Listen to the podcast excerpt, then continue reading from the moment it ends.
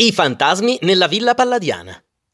I fantasmi evidentemente non risparmiano niente e nessuno. Se addirittura si sono fatti vivi, scusate il gioco di parole, in uno dei capolavori di Andrea Palladio, Villa Badoer a Fratta Polesine, il suo nuovo modello architettonico a metà fra la Villa Palazzo e la Villa Fattoria, progettato nel 1554 e costruito fra il 1556 e il 1563.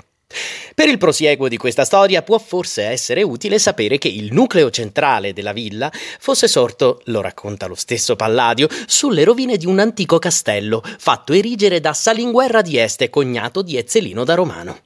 Per scovare i fantasmi di una delle ville più belle che mai Palladio costruì, si sono scomodati Ghostbusters e programmi televisivi pseudoscientifici. Ma che fanno questi spiriti?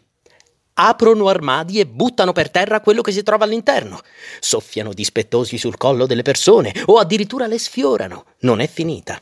Appaiono flash improvvisi, si sentono rumori anomali, come se ci fosse qualcuno che raschia sui muri, e persino uno strano tintinnio di bicchieri che cozzano l'uno con l'altro.